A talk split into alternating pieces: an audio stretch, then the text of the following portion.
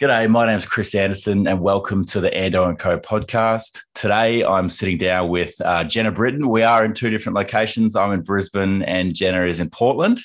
Um, and so we're we're speaking today about her story up until now and, and what she's up to. And, and my understanding is that she's a writer, she's a coach, and she also uh, is a human design practitioner. So, Jenna, have I got that pretty close to right, or what more would you like to add?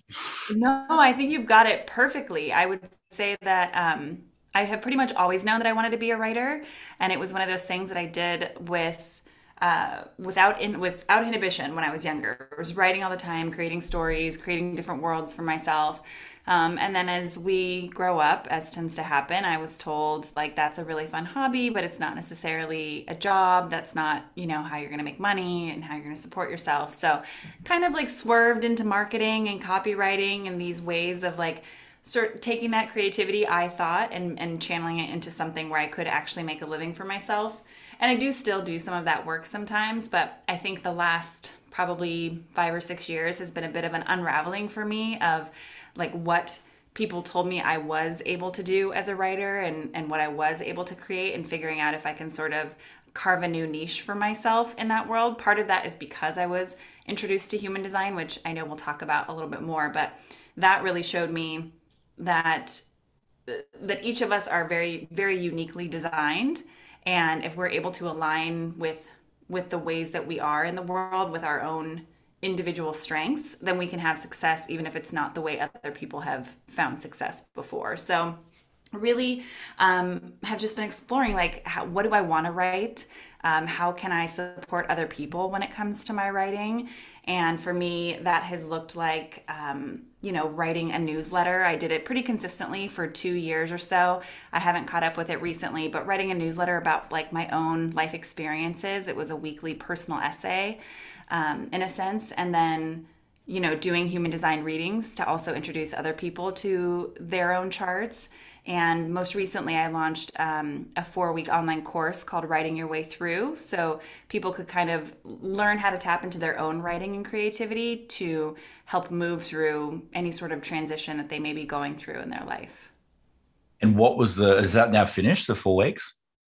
The first four weeks has been finished. I'm going to okay. launch it again. So the plan is I did that that first round and um, even though I didn't call it that, it was essentially a beta round, as is anything that you're doing for the first time. And so I've mm-hmm. really been looking at the feedback that I've been getting from that, going back through and making sure that things are concise, adding any additional resources that people might need throughout the course, and then I will launch it again. And from there, hopefully, just keep launching it in these these four week rounds.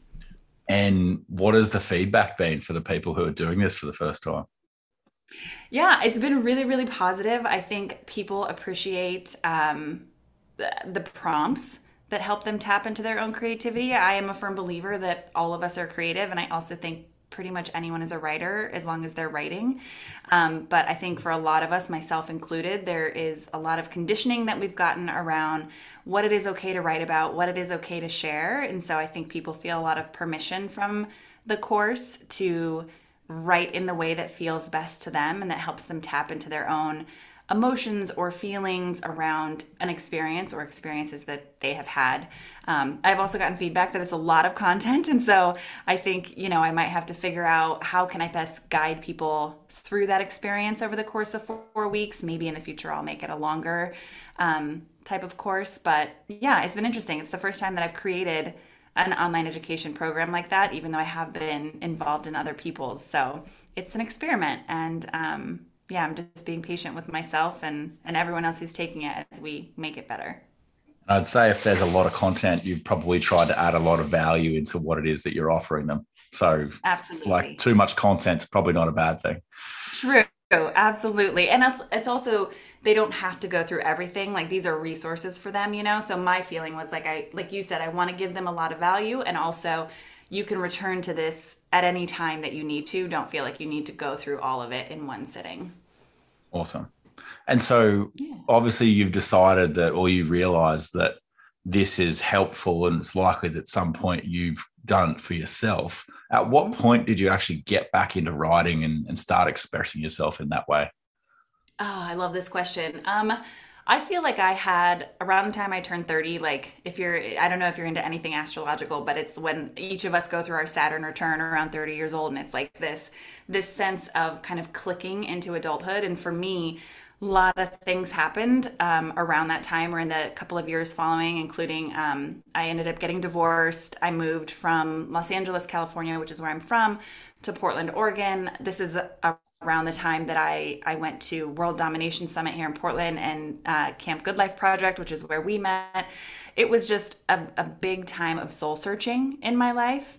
Um, and I think that's when I started getting back into journaling more, quite literally around. I remember sitting in um, upstate New York where we were at camp and sitting by the water with a journal that I had brought with me. And every day I was just writing like I hadn't written like that before. And it felt like reconnecting to myself because I was taking all of these sort of vague, nebulous thoughts that I think were in my mind and in my heart, and, and I was clarifying them for myself. When I saw mm. them on the page, they were starting to make sense versus being these like sort of weird feelings of anxiety and confusion and, and instability and i was able to actually make sense of them by like giving them language on the page so that really kickstarted uh, a renewal of journaling as often as possible. I still, you know, have days where it doesn't happen, but I always know that if I'm feeling confused or stuck or anything like that, I can turn to a notebook and and probably pretty quickly figure out what's going on with me.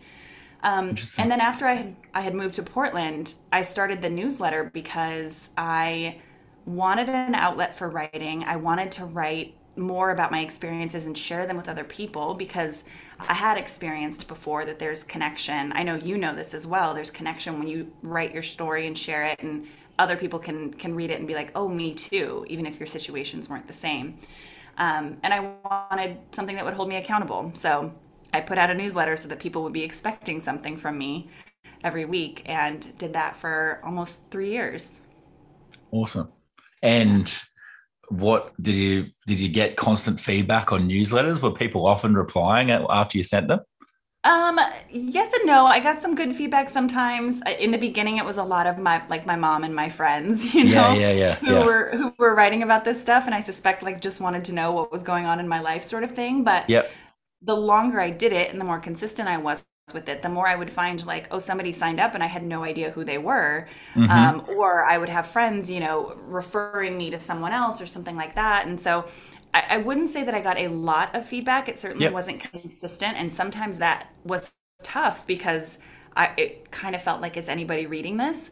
Um, mm-hmm. But there was also a lesson for me in the I can show up and do this for myself too. Mm-hmm. Like if it's important to me and it's helping me process, then it's also valuable. But every once in a while, I'd get an email from someone who I didn't recognize saying that they really connected with something or something, you know, really uh, hit them or touched them on a on a deep level, and it just reminded me of like, wow, sometimes we have no idea who we're connecting with, but if yeah. we're willing to keep showing up and putting ourselves out there, we are likely connecting with someone. And I know that too as, as someone who has read other people's things and maybe not responded all the time, but been been very much touched by and supported by their work. Awesome. I find um I don't know how, how it is for you, but I remember having a conversation with my psychologist where she sort of said, look, if you're up at night and you can't sleep, then just have a notebook next to your table, write it is, write it down, whatever it is that you're thinking about at the time, and then make sure you shut that notebook so that your subconscious can turn that off. Do you find that after you've written about something, you can almost just stop worrying about it? Yes, absolutely. Also, I love that advice. I don't keep a notebook by my bed, but that's great advice. Um, I do find that because I think the thing is if i'm not like actually clarifying it like i was talking about if i'm not letting myself put language to it it just swirls in me. It's just this sort of nebulous anxiety because like i was saying i don't i'm not like putting it to words so i just feel this feeling of heaviness or like confusion or stuckness or i don't know what to do. And it literally it sounds kind of silly or you know perhaps spiritual or esoteric but like it feels like i can take it out of me and put it on the page and then I don't have to work I don't have to hold it anymore. Awesome. Because it's there. Yeah. You've read Big Magic? Yes, I love Big Magic. Yeah, just the way she talks about um, who or who your muse is and how that works and how that can somehow be moved between different people because you haven't necessarily taken hold of the idea and run with it. Um, yeah, yes. just yeah. So I yeah, I also love Liz Gilbert or Elizabeth Gilbert. She was one of the first people who's it was Eat, Pray, Love that mm-hmm. I read, and I had read it um, prior to the end of my marriage, and and honestly, that book I know that there are people that don't like it as much, but that book gave me a lot of courage in terms of sometimes you can leave a relationship and there's not necessarily anything wrong on the outside, but it's not right for you. And if you are feeling like, you know, this isn't this the relationship for me or the job for me or you know whatever it might be, insert your situation for relationship here, but like it was reading her personal story that made me like gave me strength. And that I remind myself of that when I think about my own writing and like oh nobody cares. Why do I write about my life? Like you know I have these kind of moments of of of self-deprecation or imposter syndrome. And I'm reminded of people like Liz who write about their life and mm. because they do that I have benefited from it and I think it's cool to have read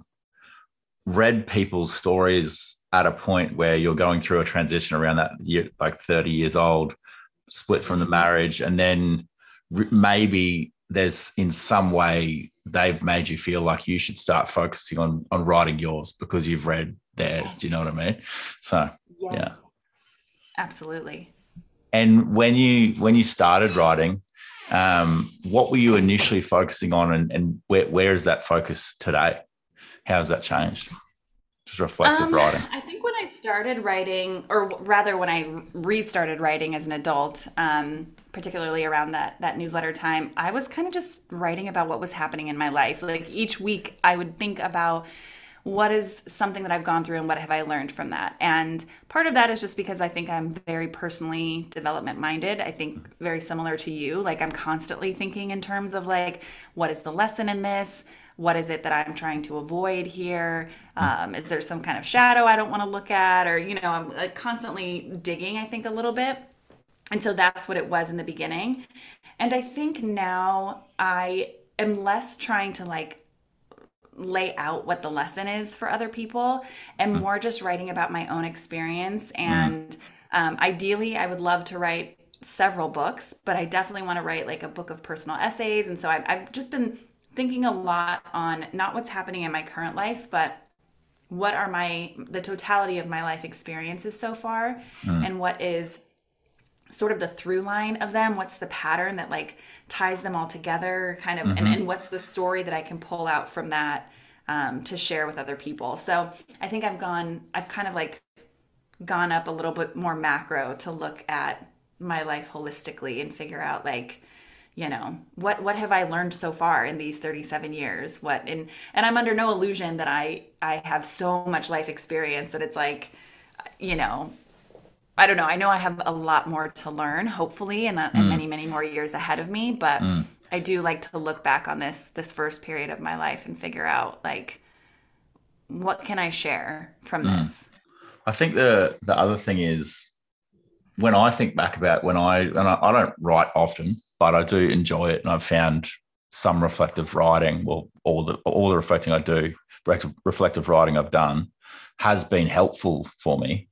Um, but I, I realized that initially, when I first sent something to some of my friends, it was like a ten tips on how to do X better. Like it was, it was mm-hmm. learning. It and I realized I actually did write the story, and and I sort of left it as an option as to whether you read that because for me at the time I'd probably just read through the tips without worrying about the story.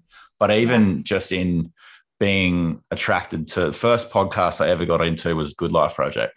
Yeah. And and I I think through just and at the time I wasn't working so and at the time it was video podcasts and I would sit down and watch these two people have a conversation and it felt the closest thing it could be to me in a in a cafe or a bar or something like that, just ha- listening to two people chat and being part of that conversation. So I think through listening to more stories gave me more appreciation that actually they don't need to highlight what it is that you need you need to learn from that story because you get to choose what's important from it based on the story that you've listened to or read. Yeah. Yes, absolutely. I think that's so true. And also I think that uh, there's enormous value I think in more like educational or informative articles and things like that. And also, I do feel that we have been told there's more value in that than in our personal stories. Like I, I hear a mm-hmm. lot of people talk about, you know, personal essay or memoir or something like that being navel gazing, or it's someone who's just like it's their journal or their diary. And I don't think that that's that's what it is. I think, like you said, there we as the writer can tell the parts of our story that we know are, are relevant to our experience and to our evolution as a human and we can trust our reader to take from it whatever they need mm. you know or whatever serves them we don't necessarily have to like serve it up for them yeah yeah yeah mm-hmm. and so i'm interested obviously like when we when i introduced you writer coach human design when did when did human design and coaching come in, and, and which which would you like to start talking about first?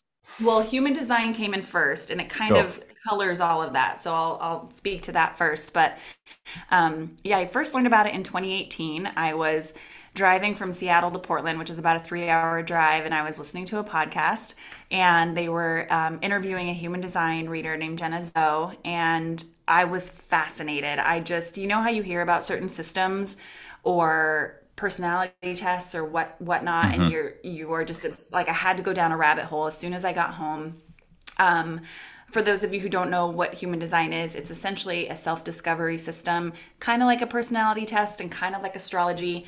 It's not either of those things though. It's a it's a combination of several different modalities um, some sort of like indigenous systems that have been around for a long time and other more like uh, quantum science type topics. But essentially, you put in your birth information, your birth date, time, and location, and you get a chart. Uh, what sometimes is called a body graph, and it it is very odd looking if you've never seen one before. And there's all kinds of shapes and lines and colors, um, but essentially it highlights the way that you are designed to work in the world, the way that your energy um, moves and what you have consistent access to and what you maybe don't have consistent access to. It highlights your strengths and the role that you're designed to play in the world. And really, it even highlights um, kind of what your purpose is and not necessarily from a career perspective, but your overall, like as a human being on this earth, what are you here to? to do and i hesitate to say to do because it's not really something in, in terms of human design we call it the incarnation cross and it's not something you have to do per se or learn how to do it will it will do you is what i have heard many other practitioners say like it's what you're here to do it's going to naturally come out of you if you keep aligning with your your energy according to your human design chart so I went down the rabbit hole with this. I bought a bunch of like self study programs. Mostly, I was trying to learn about my own human design first, and then, you know, like badgered all my friends and family for their birth information and was looking up everybody else's charts. And then I finally signed up first for a three month uh, mentorship in sort of the the basic foundational pieces of human design. Finished that and then signed up for a year long mentorship around all of the advanced parts of reading a chart. And I just finished that last September. Um, I have since been become a program advisor in that same program. Have been doing that for uh, almost a year now as well. And so about a year, a little over a year ago, um, when I let I got let go from my last job, I decided this is my opportunity to really sort of um, start like offering this as a service to people. And human mm-hmm. design readings is one way. Like I can pull up someone's chart and tell them about it and talk through different parts of it. But what was really important to me was um, helping people find clarity and helping them feel more connected to themselves, the, the most authentic version of themselves, and whatever it is that they were here to do. So which is kind of a through line for me even with the writing your way through course like my goal is to help people find clarity mm-hmm. sometimes mm-hmm. it's through writing sometimes it's through a human design reading sometimes it's through coaching um, so i started coaching as well using people's human design chart as a sort of way to ask them questions and guide them toward the parts of themselves that really align with the energy that i was seeing in their human design chart so started doing that like i said a little over a year ago and have been doing it ever since Awesome. And when you started looking into your personal human design chart, what was the reading that you eventually were able to give to yourself to in terms of learning mm. about what works best for you? Yeah, so um, this is such a good question. Uh, from a high level, I would say that I learned um, I learned that I am not necessarily meant to be doing all of the the doing per se like i really operate best as a guide sort of as someone mm-hmm. who comes in and asks questions and sees people's and systems and is like you would actually be better doing that or like you know or like i was saying with the coaching like um just helping guide people back to their own sense of self their own cl- their own inner clarity mm-hmm. things like that instead of being the one necessarily like in there building something or mm-hmm. you know whatever it might be. Like i i really work well talking to someone and, and giving them an idea mm-hmm. and then stepping away and going on to guide someone else instead of helping them like build that idea out if that uh, makes sense. Yeah yeah yeah. Yeah. And then so the other thing and you and i have talked about this because you have the same profile as me but the other thing is um, i'm a 6-2 profile which means that part of it is we have three very distinct life phases in, in kind of like 30 year increments. And so that really shed a lot of light on that first 30 years for me, which had mm-hmm. been very trial and error and a lot of like bumping up against life and trying to figure out where I fit. Um, and then the second part of that, the the two and the six two, is about being a natural and and having something that comes very naturally to you and aligning with that and and leaning into that and letting people call that out of you. And for me that's writing. And for a mm. long time because i was told like that's not a way that you make money. Like go find another way to do that. Go get into marketing whatever it might be i kind of let that go. And human design reminded me like no you're you're a natural at it for a reason. Lean mm-hmm. into that and let people you know let people support you in making that a thing. Awesome yeah.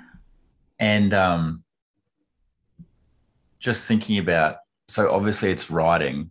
And then from there, what were the big things that popped up to you that says, don't focus here? Like, obviously, you've been bumping around for a little while for, for those first 30 years. Obviously, you've got a feel for what works best for you, but were there big sort of red crosses saying, don't focus on doing things this certain way? Like, and and I mm. guess the the next thing is was that the way that you'd previously been doing things?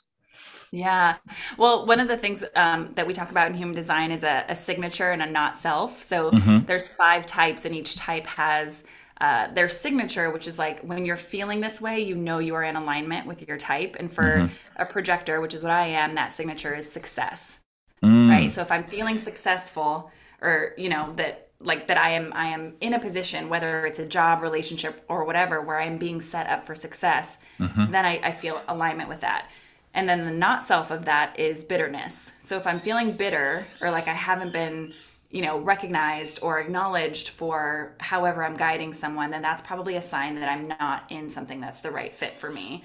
Um, cool. And so, yeah, and so I can think back on a lot of past work experiences, even relationships where I was like, I was very bitter or resentful that I didn't feel seen, that I didn't feel recognized for what I brought to um, that interaction. And that's been really helpful for me, even on a day to day basis of like, oh, I can sense some bitterness creeping in here. I'm a little mm. resentful of this like interaction that we're having. It can even happen in like, a client relationship, right? And so mm-hmm. I have mm-hmm. to kind of like step back and reassess and be like, okay, is this still the right opportunity, not just for me, but for them as well? Because if I'm feeling sort of like off from it, then there's mm-hmm. probably something that's off for both of us. Um, and yeah, so is it is it for for all types in human design? Will they generally get an understanding of something that's wrong from a feeling? Is that the way that yes. everyone talks, or is that just yeah, like so each type. type. has their own. Yeah, yeah each cool. type has their own. Like for instance, um, you're a generator. Yeah. And so the signature for a generator is satisfaction. And so when you're feeling that feeling of satisfaction, it's usually a sign that you are aligned. Um, and then the opposite is frustration. So if you're mm. feeling a lot of frustration around something, it's probably not in alignment for you. Mm-hmm. But the other thing that we talk about in human design is um, your strategy. Each type has a specific strategy, which is a, a way of like kind of responding to life or interacting with life and people around you. Mm-hmm. And then you also have an authority. And your authority is is how you're most aligned to make decisions. Or if you follow your authority, you're more likely to make aligned decisions. So for instance, for you, you have a sacral authority, mm-hmm. and that essentially is like uh, gut instinct. Mm-hmm. So when mm-hmm. you have that gut knowing about something, that's your sign. Whether it's a yes or a no, it's expansive or it's a contracting. Mm-hmm. That is your sign uh, of whether or not something is right for you. And we mm. talk a lot about like gut instinct in general and i think everybody to, to a certain extent has access to intuition they have access to you know these these senses of like oh this is maybe not right or or red flags or whatnot mm-hmm. um, but there are different types of authorities for for different parts of, of a human design chart and not everyone's is gut instinct for for instance some people have what's called an emotional authority mm-hmm. which means that they have a very consistent like emotional wave and they are meant to let themselves ride that wave before they make a decision and so mm-hmm. we usually tell someone with emotional authority wait 24 hours before you make a big decision like let mm-hmm. yourself go through the highs and the lows and come to a place of neutrality and then make a decision from that place so you know, using all of these in tandem, your strategy and authority, you will hear any human design practitioner always tell you come back to strategy and authority before anything else. And then you can also bring in these other aspects like am i feeling satisfaction or am i feeling frustration? Am i feeling successful? Am i feeling bitter? Um, and kind of go from there. Do you think because of learning this skill and then better understanding that the way that you're meant to listen to yourself is a, is a certain way you've become better at being able to self assess over time? I think I have. I think I've become better. And also, I don't think I'm remotely close to getting it right all the time. Yeah, yeah. Um, going back to your earlier question about like, does it all come back to a feeling?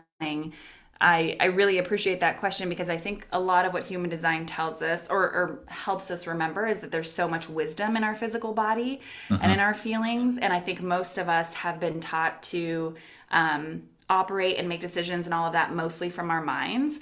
And human design teaches that our minds are really powerful and they're really, really amazing partners in making decisions, but they're not the decision maker. It mm. is the physical wisdom of our body. It is, you know, the experiences that we've had, the feelings that we have about certain things that, mm-hmm. and, and you can bring in the mind, you can bring in, you know, what you've learned and things like that. But like ultimately, that shouldn't be the thing that makes decisions. And I say all that to say, all I still try to make decisions for my mind all the time. Like still try to pro con list things or mm-hmm. I'll have like a kind of intuitive sense about something and that's my authority. It is it's called splenic authority and it's really about mm-hmm. like that quiet whisper of intuition and what does that tell me? Mm-hmm. And there are still times where I have an intuitive like thought about something and immediately my mind jumps in and is like that doesn't make sense though that would never work or like you know uh, whatever it might be and yeah yeah every once in a while i can catch it and be like oh I see what you're doing. Like, it's okay, mind, we're good. You don't have to, you know, try to jump in and protect me there. But there are other times where I get, you know, I can go days or weeks or actually make a decision from my mind and be like, oh, yep, that's why this isn't working out because I didn't listen to my intuition.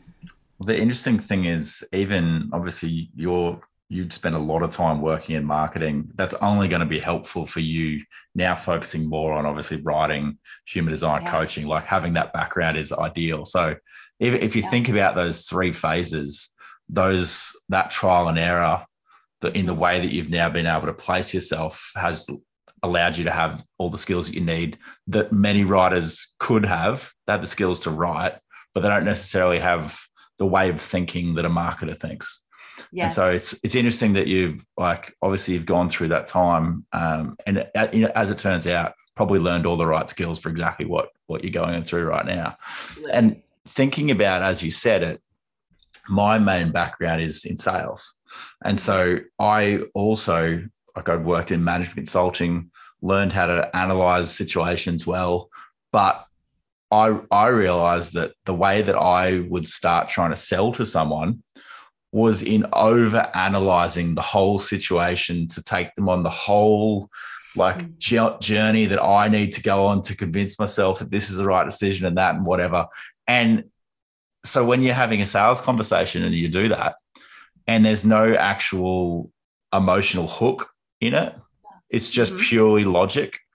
You, mm-hmm. the, their brains don't make a buying decision with yeah. logic generally. They their their body has to go no no no like emotionally i'm making this decision most people don't want to admit that it was an emotional decision but that's yeah. how we buy that's how our Absolutely. brains work Yeah. Absolutely. And that reminds me of what we were talking about with the storytelling before, where you were like, you know, I wrote out this, like, here's 10 things that you can learn from this sort of thing. And that can be really great. And our minds can take that in. But I think you telling your story or me telling my story gives people an opportunity to, like, emotionally hook in mm-hmm. in a way where they're, they're like, oh, my physical body resonates with that or remembers that or. Mm you know, I feel connected to you and less alone because of the experience that you're sharing. And that is what I think people they connect with. It's what they resonate with. It's what they really remember um, and are changed by. Mm.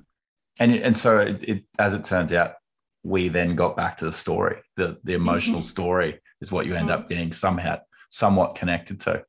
Yeah. Um, if so, obviously you've run through my chart a little bit. I understand you've got my chart sitting there in front of me, in front of you, sorry. You sent me a very well written guide of how to deal with like me as a six two. Um, yeah. But I guess if I were to just be starting from scratch now, and I basically say, "Hey, Jenna, I've, I'm interested in this human design stuff. What can you What can you do for me? Like, how would it How would it work?" Yeah, I mean, I think if you were being introduced to it for the first time, I would probably just go over the basics with you. And mm-hmm. so some of them we've talked about a little bit. I would tell you your type, you're a generator. There are five, there are technically four different types, but one of the types is an offshoot of the generator. It's called the manifesting generator. Mm-hmm. So there's generator, manifesting generator, manifester, um, reflector, and projector. So those are the five types. They're kind of like your sun sign in astrology.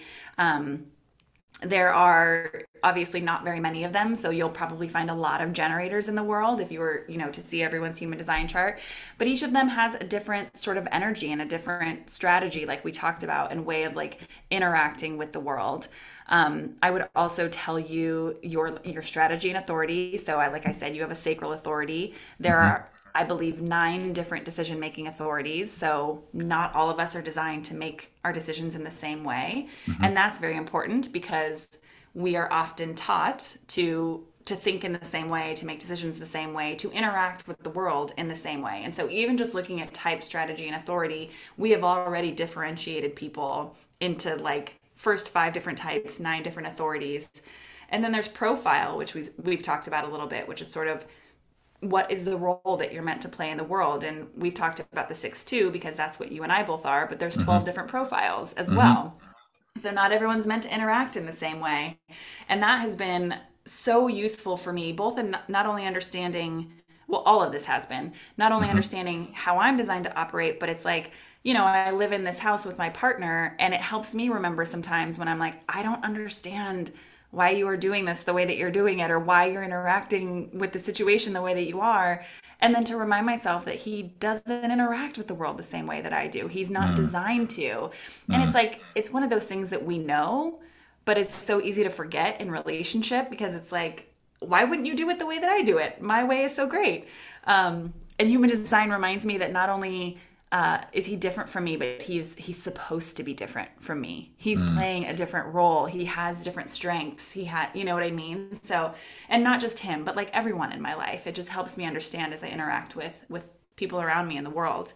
Um, so if we were doing you know just a basic reading like that i would probably cover those things with you and obviously go much deeper into what each of those mean and the energies around them and and honestly ask you a lot of questions because mm-hmm. even if I met another sacral generator 6-2 out in the world, they're still going to be different from you. They're still going to have different life experiences. They're still um, going to have different conditioning from the world around them. They're, they're going to have different experiences that have told them how they can or cannot be in the world. Mm-hmm. Um, and yeah, I would, I would really just try to help them align back with this natural way that they're designed and see how they can start tangibly showing up that way in their relationships or in their work or even just, you know, in, in their own time.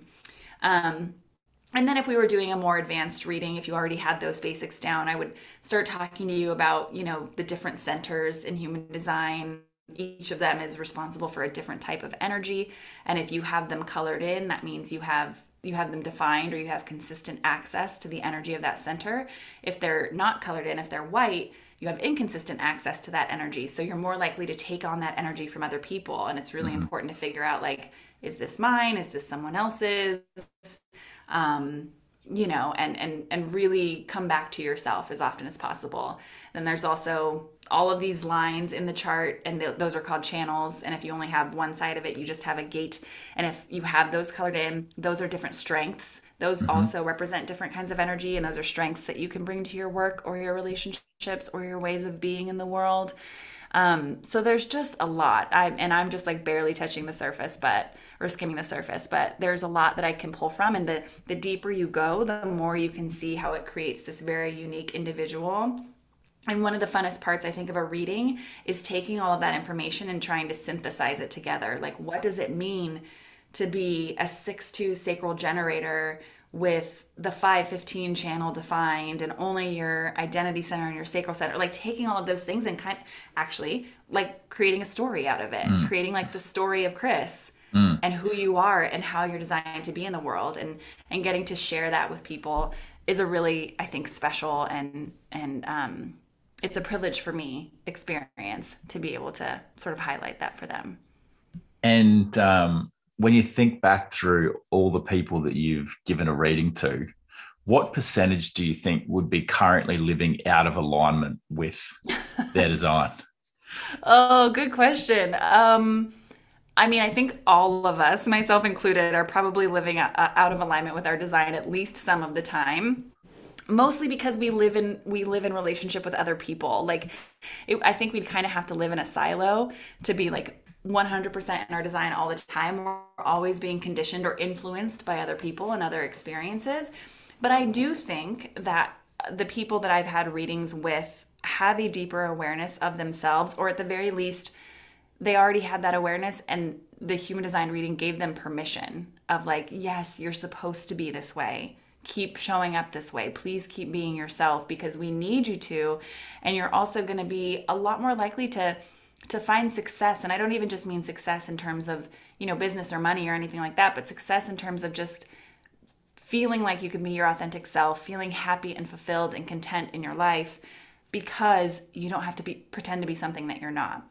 And so I think I think 100% I hope of the people that I've given a reading to have that sense. And even if they find themselves living out of alignment with their design, they are able to to to see that, to become aware of that pretty quickly and snap back into into how they know they're meant to be.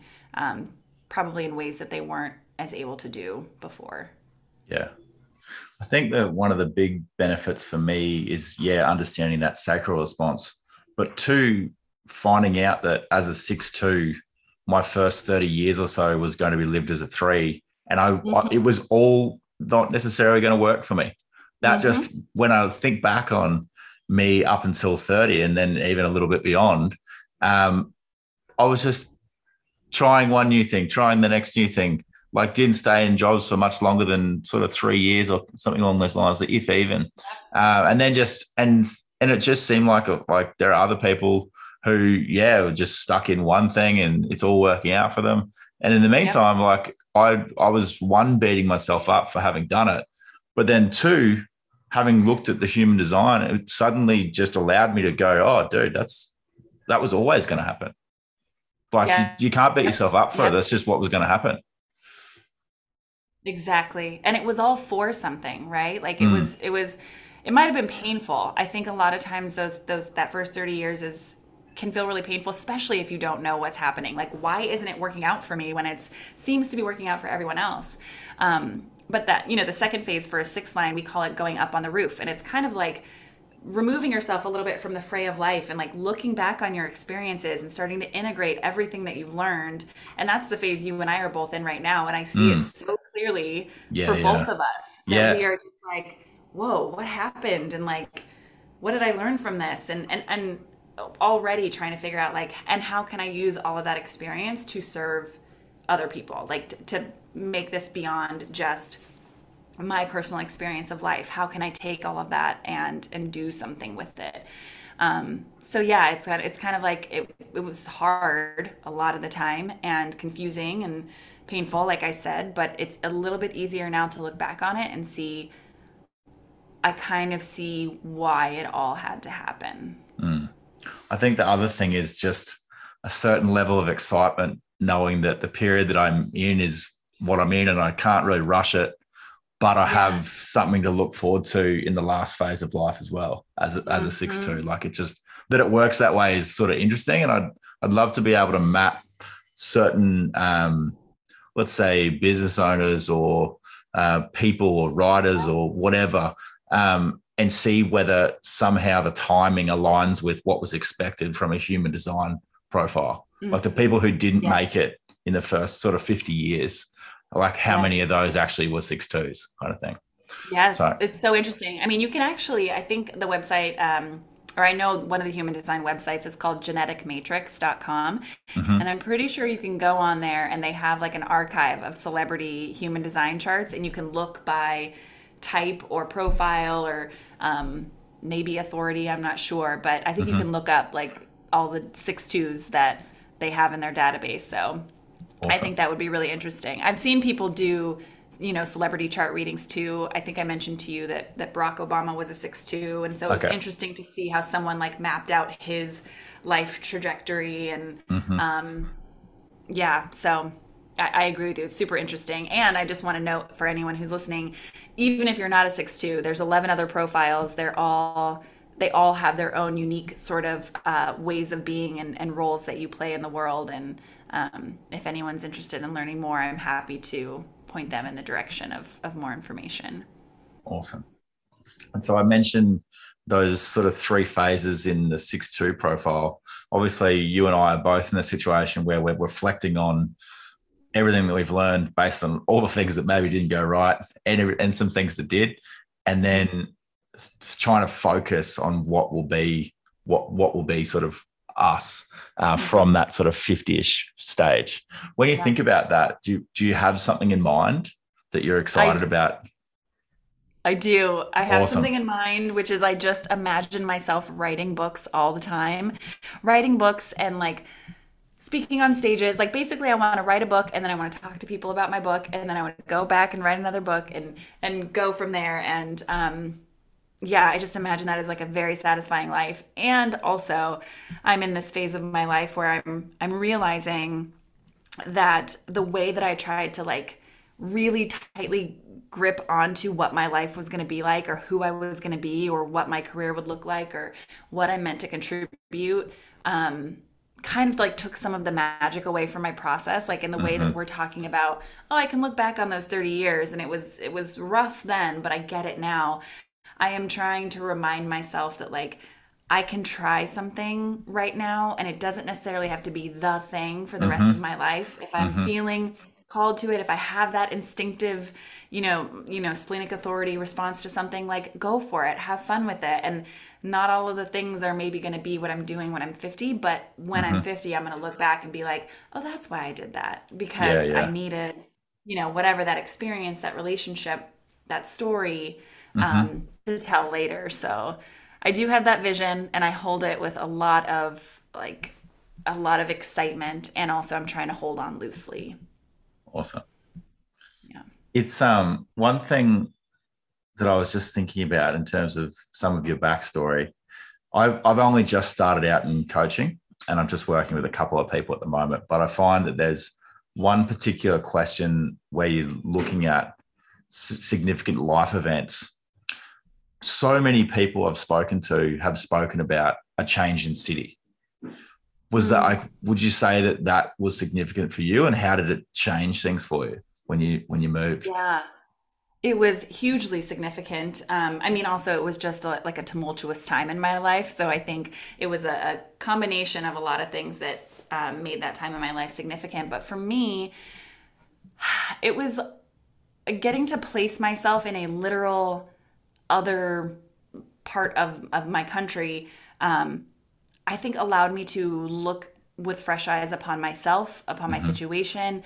It's kind of like that you kind of need to take yourself out of a situation sometimes to be able to see things differently. And I feel like that's what I needed. I will mm-hmm. tell you that at the time, I wasn't like thinking that clearly. I was just like, I gotta move. I gotta do something different. You know, I gotta I got to get out of here. And Portland had been a place that I had always loved. And even from the first time I came, I was like, oh, I'm going to live here one day. And I had no idea how or when or why, but you know, it worked out that, that that's where I ended up those couple of years later. So yeah, I think for me, it was just, it was what I needed to be able Mm. to see things differently, to have a new perspective. I needed a literal new perspective. And what would you say is the biggest change since you left Los Angeles and moved to Portland? If you would just think about the one way that your life is different now, what would that be?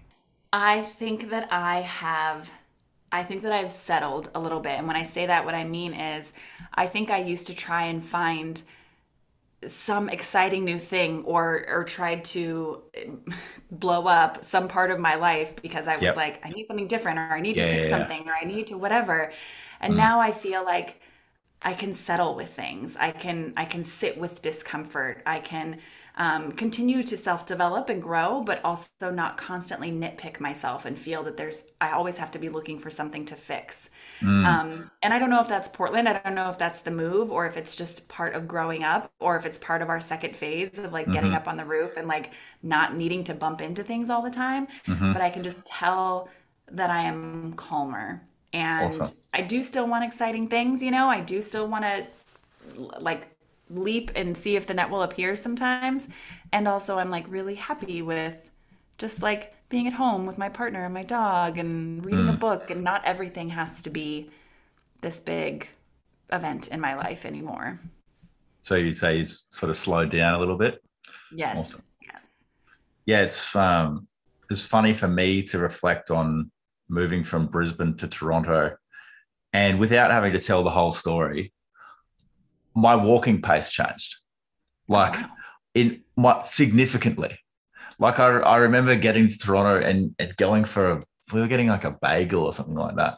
And I was I hadn't been working and I was just sort of pretty chill.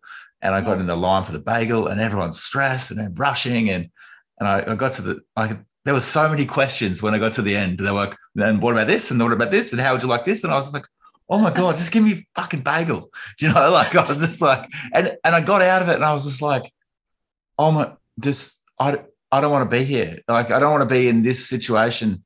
There's something so stressful about it. And I think partially because I'd taken that break, I'd come back Yeah. into it and it no longer felt native.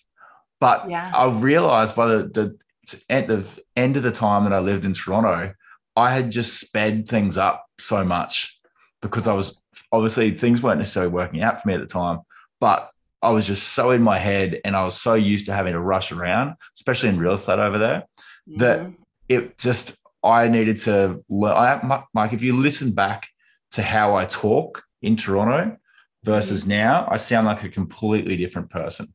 Wow. And so it's interesting that I just basically, over the last couple of years, just like you have, it's just been a sort of gradual slowdown and relaxing. I'm still probably doing a little bit too much stuff, but Yeah. that's also exciting for me. Um, but generally, things have relaxed a lot more. Um, Yeah. And even I'll I'll generally know um, just through the music that I'm listening to like Mhm. I'll again like you'll just notice that for one point you were listening to X BPM and then next thing it, it had slowed down considerably and you you don't really jump back into that sort of music anymore. So it's Yeah. Yeah, it's been an interesting situation. That's so interesting to note. I don't know that I've had anything like that tangible, but yeah, that's super fascinating. Yeah. Well, um, where can people find you if they're looking to get in touch? Yeah, so um, my website is jennabritton.com. I have another one where um, for my coaching and human design reading, that's at braveenoughtobe.com, but they're all linked to each other. So if you find one, you'll find the other. Um, and then I'm on Instagram at Jenna Britton Writes, W R I T E S. And um, email is jenna at jennabritton.com. Awesome. And before we wrap up, is there anything else you'd like to talk about? No, I don't think so. I think we've covered it. Um, I really appreciate the time, and like I said earlier, if anyone has questions about human design, I'm always happy to to answer them. You don't have to book a session necessarily if you just want to be pointed in the right direction for more information. But I love talking about this. I love um, really helping people connect to the most authentic version of themselves and really feel comfortable and have the permission to live that out every day of their lives. So appreciate you, Chris, having Awesome. the conversation with me. And yeah. And I, before, actually, I realized there's one last question that I didn't touch on. Does the coaching sit, or does, does human design almost sit inside the coaching, and they sort of help each other, and that's how it works. It does, yeah. So the coaching I use, I will always look up someone's human design chart um, as part of the coaching and like Mhm. sort of guiding me as I guide them. But Mhm. also, some people don't necessarily want to be coached; they just want the information about their human design, and so that's yeah. why I separately have the human design readings as an offer. Awesome. Well, Yeah. Jenna, thanks very much for sitting down with me. I hope you enjoy your Saturday night as I roll into my Sunday uh, afternoon. And uh, yeah, again, thanks for taking the time to talk. Of course, thank you so much, Chris. Cheers, Jenna. Bye bye.